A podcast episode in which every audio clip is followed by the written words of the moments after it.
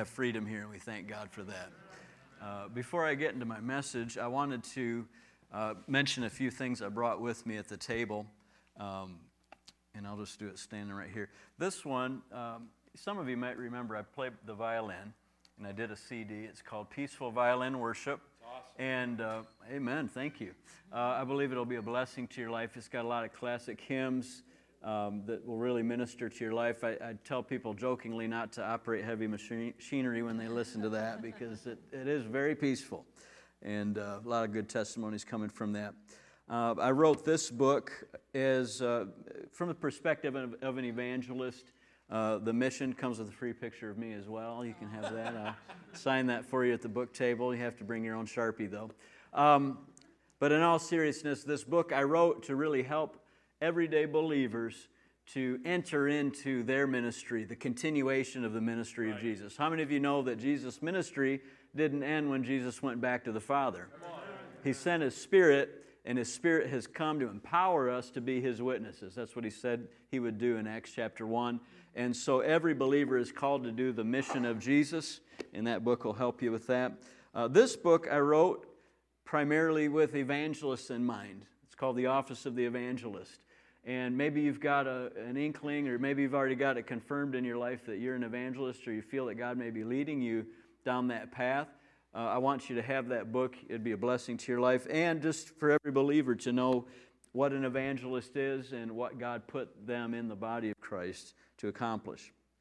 Everything at the table is $10. And then this book I brought, we're doing kind of a special deal. This one is written by my friend Dr. David Shibley with Global Advance. Uh, wonderful established ministry. They train people all over the world, frontline pastors, and I believe they've now trained over 1 million face to face in nations around the world. Yes. And so, a wonderful missionary statesman, and that book will be a blessing to your life. So, if you get uh, any three of my books or products, doesn't matter what the combination is, $30, we'll throw that in, and uh, while supplies last, as they say. um, amen. Let's pray. Why don't we pray and just welcome the Holy Spirit? Amen. Father, we just thank you today that we are here. We are free. At this time of year, we celebrate our freedom in this country. We thank you for the freedom to worship you. We thank you for the freedom that came at such a heavy price. And we honor that. We take advantage of it to the maximum. We ask you today, by your Spirit, have your way, Lord. Work in us. Establish your calling in us. I pray that the heart of evangelism would come through today. Yeah. Father, I pray that every believer here, we would be revived, that we would be empowered again in a fresh and a new way in our witness of Jesus Christ. I pray that we would understand the urgency of getting the gospel to our world and to the entire world.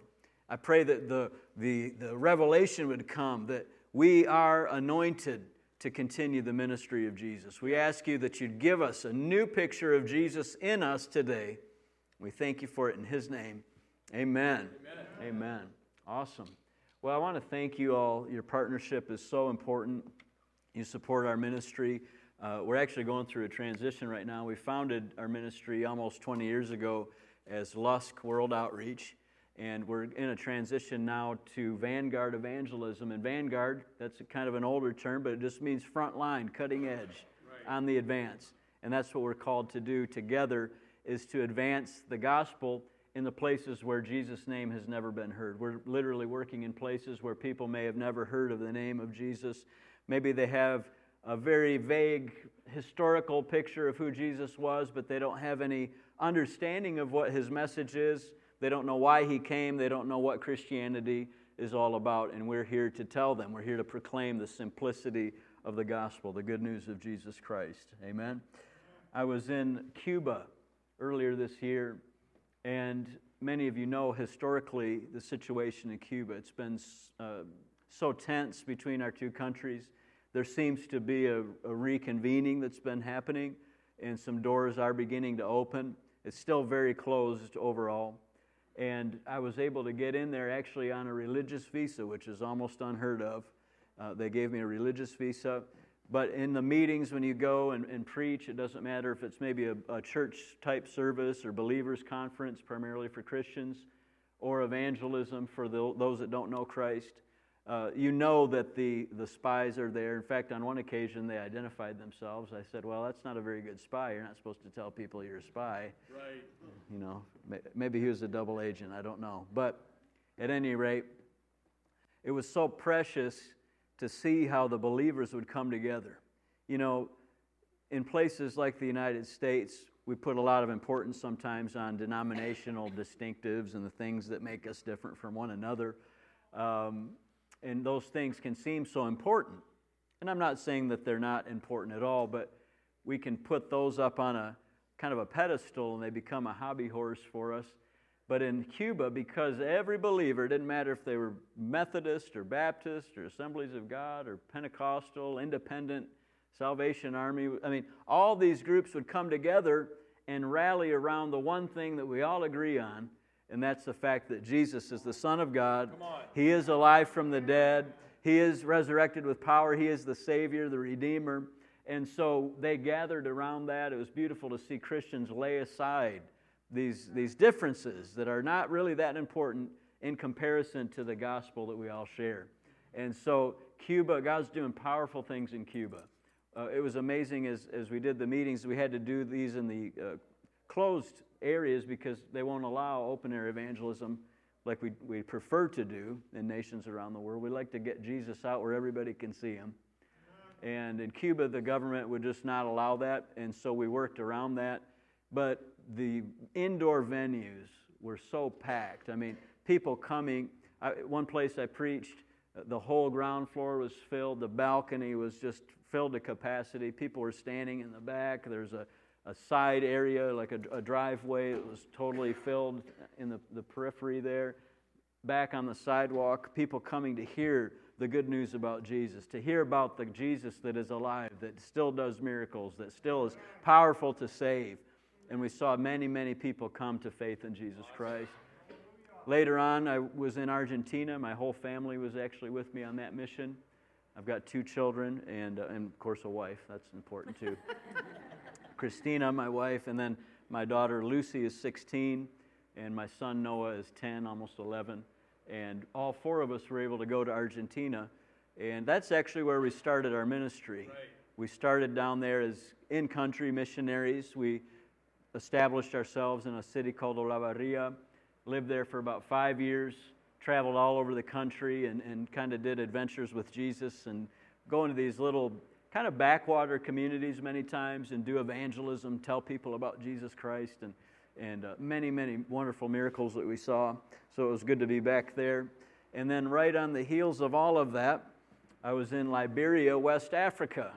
Liberia is such a beautiful country. And uh, one of the testimonies that, that really touched me is out in that crowd, uh, upward of 10,000 people, and that's, I let other people try to pin the numbers because, you know, they say evangelists, we talk evangelistically. And so, but they, they estimated between 12 to 15,000 were present in these open air services. And people with such desperation, such hunger to know about a God of love, a God that cares for them, a God that sees them, that notices them, and that is interested in their life. And a God that is not just uh, up there in heaven with his arms crossed watching humanity suffer, but a God that came to us in the person of his Son, Jesus Christ, and took on our condition apart from sin, lived among us, showed us what God was like, worked miracles, did the work of God. He said, If you can see me, you've seen the Father. If you've heard my words, they're not mine, they're the ones the Father has given me. And, and we can know so powerful when people realize that if they can see Jesus, they can know what God is like. And it's just that simple. And so, as the gospel went out in that great crowd of people, there was a, an African grandma there, and she had been blind for several years. I don't know exactly how many years, but it was a number of years that she was unable to see. And her adult daughter accompanied her to the meeting. And among many other miracles that happened, as this African grandmother stood there on the field, Jesus opened her eyes by a miracle. And she came up on that platform. Her daughter came with her, but she didn't need to guide her mother anymore. Mom came by herself, came up those stairs. And before the people, I mean, you can imagine what type of a response this produces in a community, a tight knit community, where so many people across that field knew who this woman was. They knew her story, they knew her situation. And I asked her, I said, Mama, that's what they call African grandmothers, Mama. I said, Mama, what can you see? And she said, Oh, I can see that your face is white. and I said, That's right. And uh, I said, Mama, can you reach out and touch my nose? Can you, can you grab a hold of my nose? And, and she reached right out, and I say, I've got a big nose, but it wasn't so big that she could have found it if her eyes were not healed. And she reached right out, grabbed my nose, and the people just went wild, rejoicing. The daughter, I mean, both of them, I, I, I say they had a smile big enough they could eat a banana sideways. It was so so beautiful to see that joy, just this spontaneous joy that you couldn't, the best actor in Hollywood cannot fake that. Come on. It was a true, outstanding miracle that proved to the people, all those people, thousands of people there, that Jesus really was present. He really is powerful, just like he was in the Bible. He has not changed. He's the same yesterday, today, and forever. Amen. Amen. Wonderful testimonies. And one of the other things we were able to do in Liberia because of the help of churches and individuals like you. One of the main things we do uh, at Vanguard Evangelism, one of our main callings, one of our main assignments from the Lord, is to find national evangelists in the countries that we work in and help to lift them in their calling, help to encourage them in their calling. And so, men and women with that calling of an evangelist on their life will come and sit under teaching from evangelists, myself and other training evangelists that work with us. We'll train them usually over a period of about three days. And one of the main tools that we give to them, in addition to the books and other things, is portable sound systems. And we give out as many as we're able to do, as many as our partners help us to purchase. Those sound systems usually are about $250. And we buy them locally. We don't have to transport them or go through customs or any of that. We get them locally in the countries we work in. And to date, we've been able to sponsor over 300 of those sound systems all over the world. And so it's literally amplifying the, the voice and the, the message of Jesus in places like Liberia, in places like Benin, uh, where I've, i was a little bit uh, toward the end of last year. Togo, I'll be there at the end of the year. French speaking parts of Africa. Very little evangelism has occurred in those places, but God's raising up a harvest of national preachers, national men and women, national evangelists that have a heart to reach their own people. They already speak the languages. I mean, Benin, to give you an idea, Benin is smaller than the lower peninsula of Michigan, and they speak 60 plus tribal languages. And so it'd be, it'd be kind of, to give you an idea, it would be like if you traveled to the next county over and you couldn't understand anything people said, you know. And you go to a different county and it's a totally different language. But these people, they've grown up in those areas. Most of them speak three or four or five languages. My, my, my friend, our director over there, he's a wonderful apostle. I, I said, How many languages do you speak, Isaac? And he said, Oh, let me think here. Uh, five. Then he, then he paused a second. He started naming off some. Oh, he said, No, six. And then he said, No, wait a minute, seven. he couldn't even remember the languages he spoke. And so God is raising up these men and women that know their culture, know the languages, know the people, they know the geopolitical situations, they know how to work in those areas.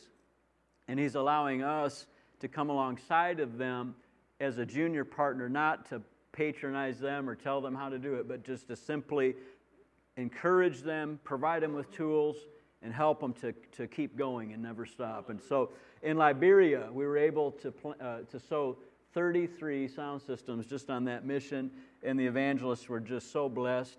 They went out, we're hearing reports back already about churches that are being planted over there as a result of those efforts, and, and God is just doing wonderful things.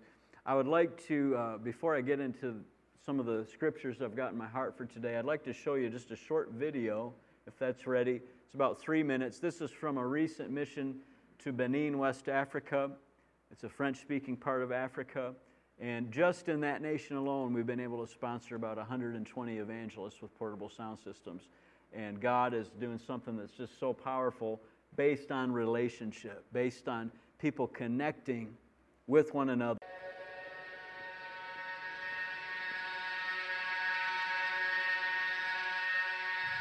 And you provide us with every good thing. Tu prévois et tu nous donnes de toutes bonnes choses. You invite us to be partners together with you in your work. Tu nous as invités de travailler avec toi ensemble dans ton œuvre. We want to be fishers of people. Nous voulons être ceux-là qui vont gagner les âmes. We want to be part of what you're doing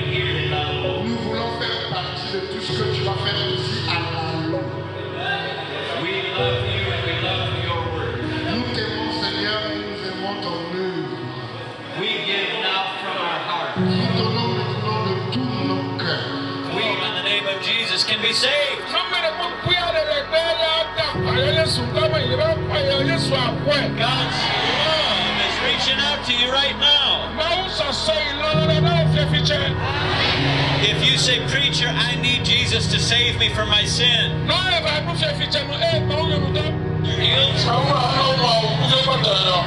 I believe God talked to you.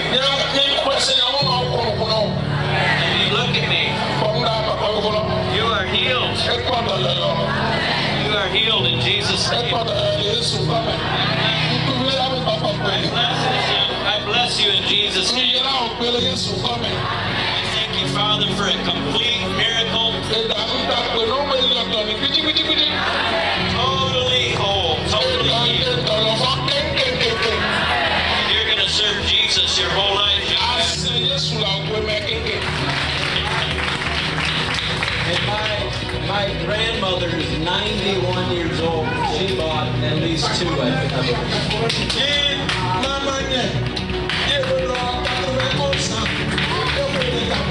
You are loved.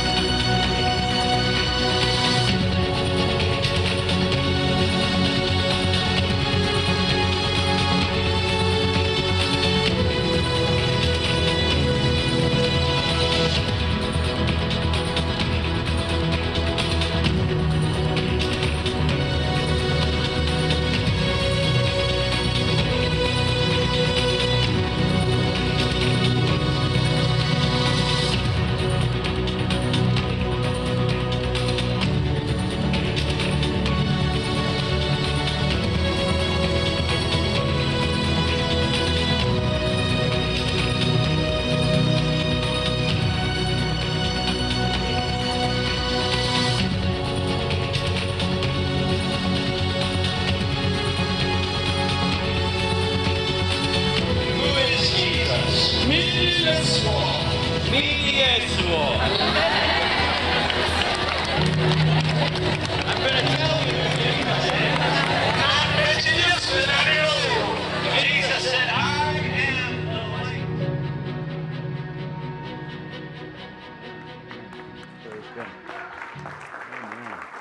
Amen. We thank God.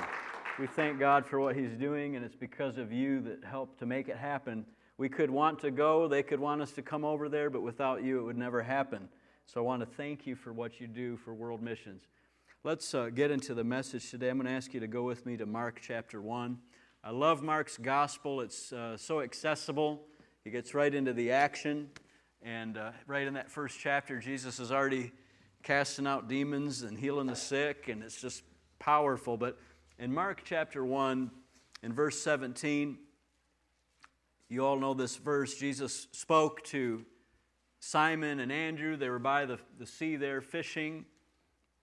And Jesus said to them, Follow me, and I will make you become fishers of men. Follow me, and I will make you become fishers of men. And then a little bit further down, as we read, we'll kind of paraphrase, he finds James and John there. They're working with Zebedee, their father, and he calls them to follow him as well. And the Bible tells us that they left the boat with Zebedee, their father, and followed him.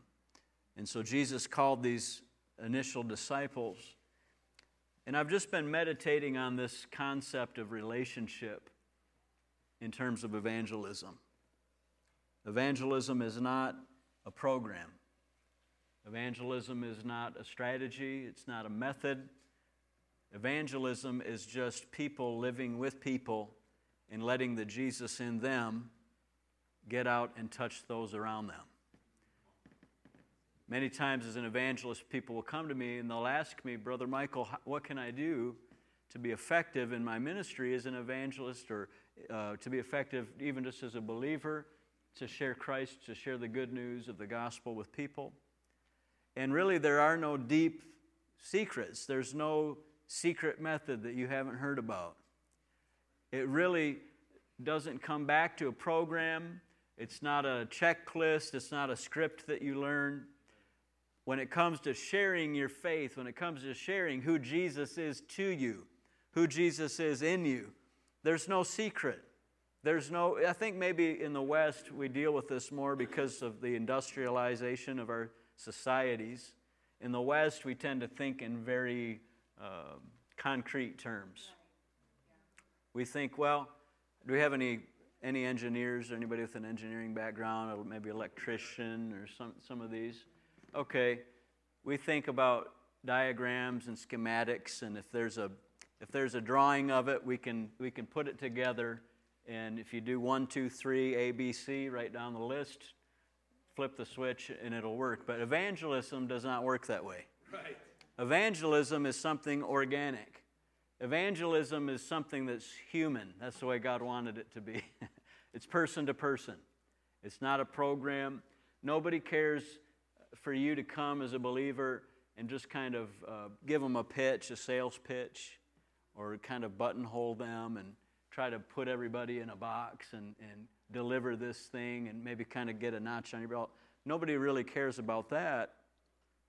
I believe it was John Maxwell that said that people don't care how much you know until they know how much you care. And it's so true. People are looking for other people that have a viable, real, genuine, sincere experience with Jesus Christ. And when they can see it in your life, when they can see Jesus through you, even in the moments you're not thinking about being a witness, you're not consciously focused on that. It's not on a schedule, it's just who you are every day.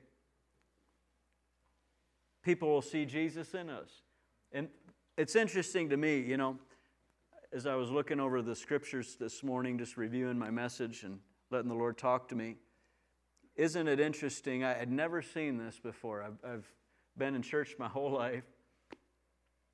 But in Mark chapter 3, when Jesus is uh, baptized and then he's led into the wilderness to be tempted by the devil, you know, I thought about that. I never thought about the fact that Jesus, in order for the devil even to have that conversation, which we all know was part of God's plan to demonstrate Satan's defeat, but even that had to happen in the context of solitude. It had to happen when Jesus was alone. That's where the devil works.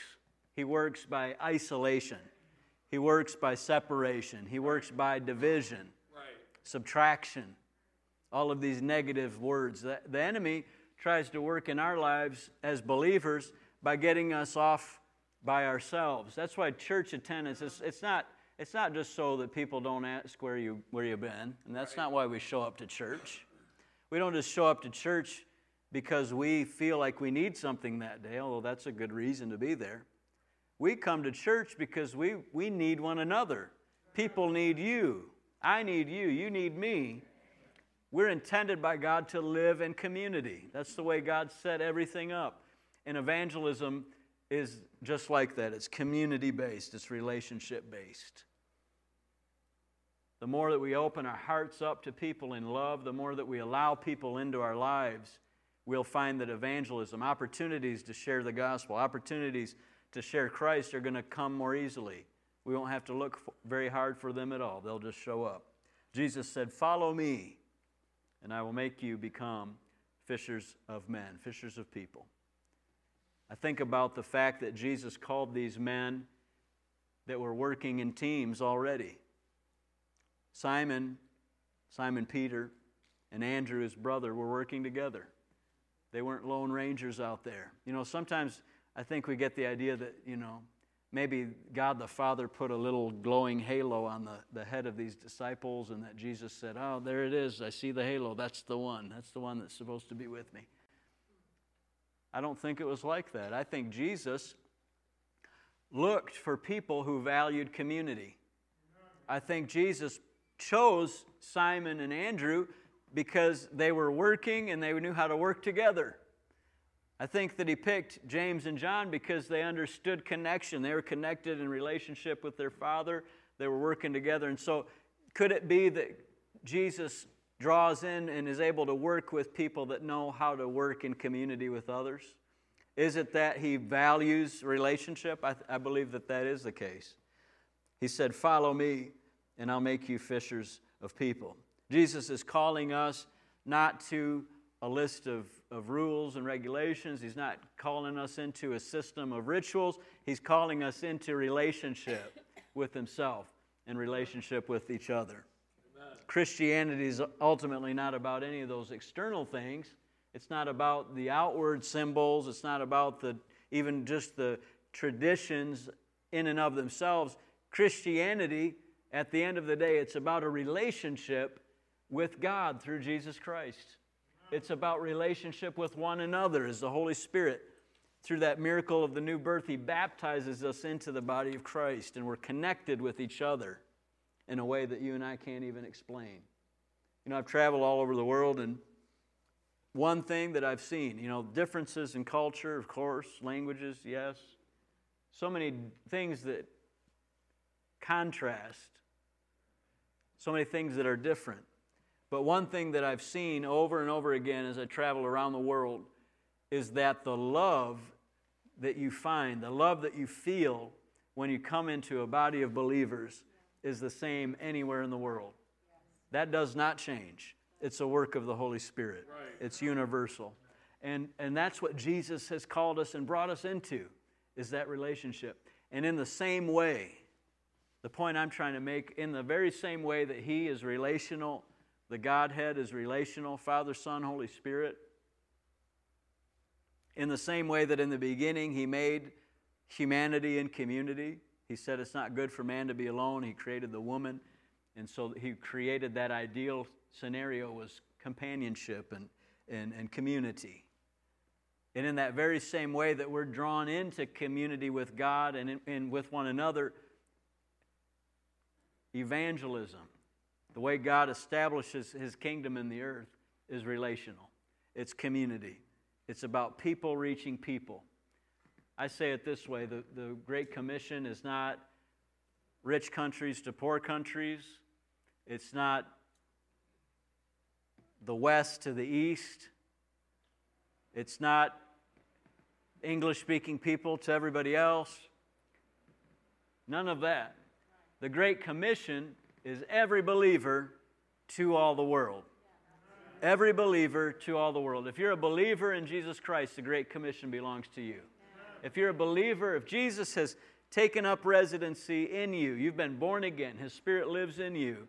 His Spirit is in you for the very same reason that God anointed Jesus of Nazareth to go about doing good, healing all that were oppressed by the devil, because God is with us just like He was with Jesus.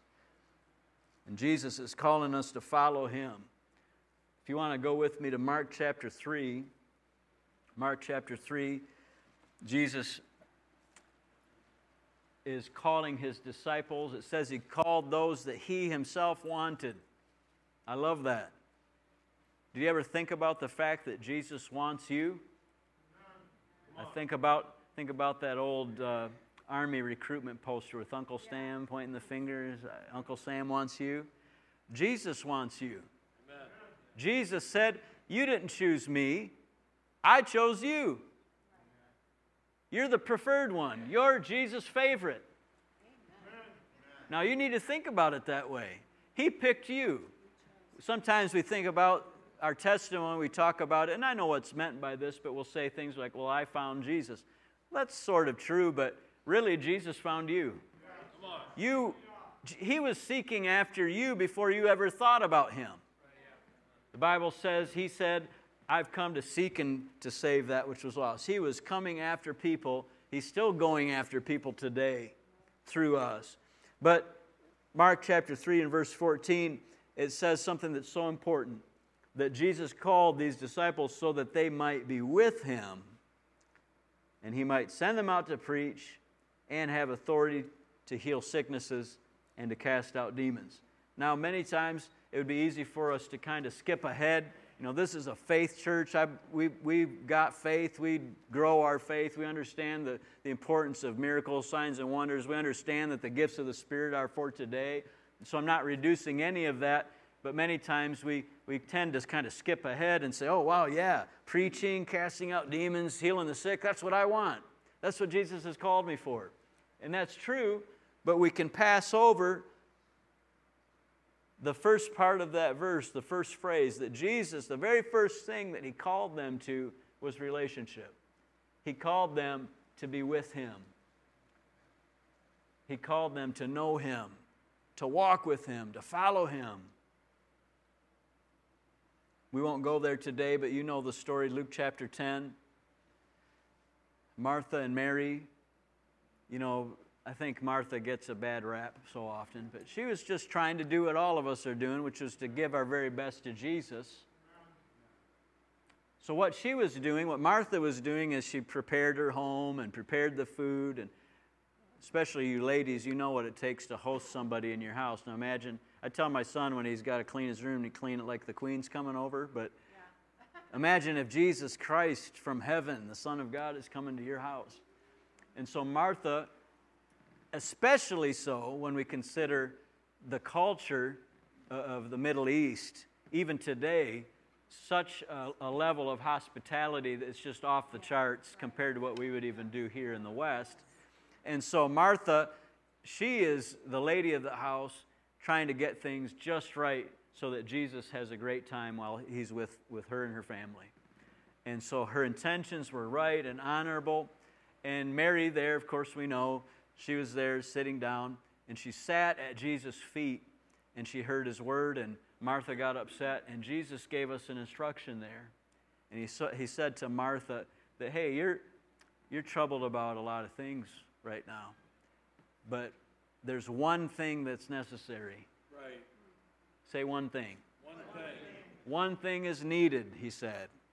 And Mary has chosen that good part, that one thing. She's chose that one thing that's needed and that will not be taken away from her. And that one thing was relationship with Jesus. Sitting at his feet, hearing his word, letting him impart his heart into us. I can tell you that, and this is in all honesty, uh, after traveling around the world and some of the meetings we've had, the miracles we've seen, just like things out of the Bible. And they're exciting to talk about, they're exciting to see and to witness in person. I've preached all over, I've been privileged to lead thousands of people to Jesus. But that's not what inspires me. Right. That's not what keeps me going. That public aspect of ministry, that's not what keeps fuel in my tank, so to speak. What keeps me going, what wakes me up in the morning, is that relationship, personal relationship with Jesus Christ. That's what, that's what inspires you and I. If you look at somebody that's accomplished anything over a long period of time in the kingdom of God, I, I can bet you that that person knows this truth, that they go back to that spiritual well over and over and over again, that they're closely connected in their heart to Jesus Christ. And that's what he's calling us to. He's calling us to be like Mary, to sit at his feet and to hear His word. He's calling us, like those early disciples, to come and follow me, and I'll make you become a fisher of people. You know, Jesus can make you become something that you were not before. Right. He can turn you, transform you into something that you'd never be on your own. I'd be interested to know, we, we have no way of knowing, but what would have happened if Simon and Andrew and James and John had not followed Jesus that day? it'd be a totally different story. And there very well may have been men and women that Jesus called in some, some specific way in his earthly ministry that didn't make that decision to follow. And the Bible tells us that some that were following him turned away and left him. But I want to encourage you today to be a follower of Jesus Christ, first and foremost, before anything else you seek to do for God. Anything else you might seek to do for Jesus, like Martha did, I want to encourage you to have the heart of Mary first and to sit with Jesus, to be with Him, to let Him love you. He doesn't care so much about what you can do for Him. That's what Mar- Martha was thinking about. What can I do for Jesus? What can I produce for Jesus? But first and foremost, you and I are called to allow Jesus to make us into what we were not before, to make us into fishers of people. In Acts 4, we won't go there, but you can just jot this down. Acts 4:13 says when they saw the boldness of Peter and John, perceived that they were uneducated common men, they were astonished and they recognized that they had been with Jesus. When you've been with Jesus, you can't hide it. When you've been with Jesus, it'll shine through. When you've been with Jesus, you're like that city set on a hill. You're the light that can't be hidden. You can't put a basket over it, you can't cover it up. When you've been with Jesus, people will see that in your life.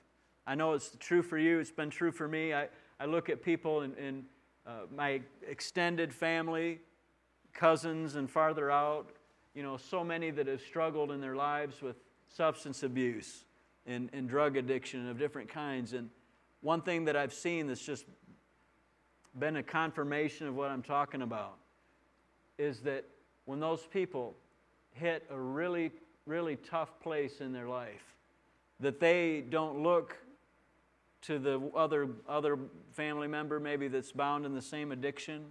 They don't look to the ones that are lost like a goose in the fog. They come to somebody like me, somebody like you. That knows Jesus Christ. They come to the light. They know who to look for, and it's an opportunity. So I want to encourage you today in your witness. Maybe you think, hmm, I don't know if I'm a very good witness. I don't know if I'm very good at evangelism. I want to encourage you just sit at Jesus' feet, hear his word daily, live with him, follow him. He said, Come unto me.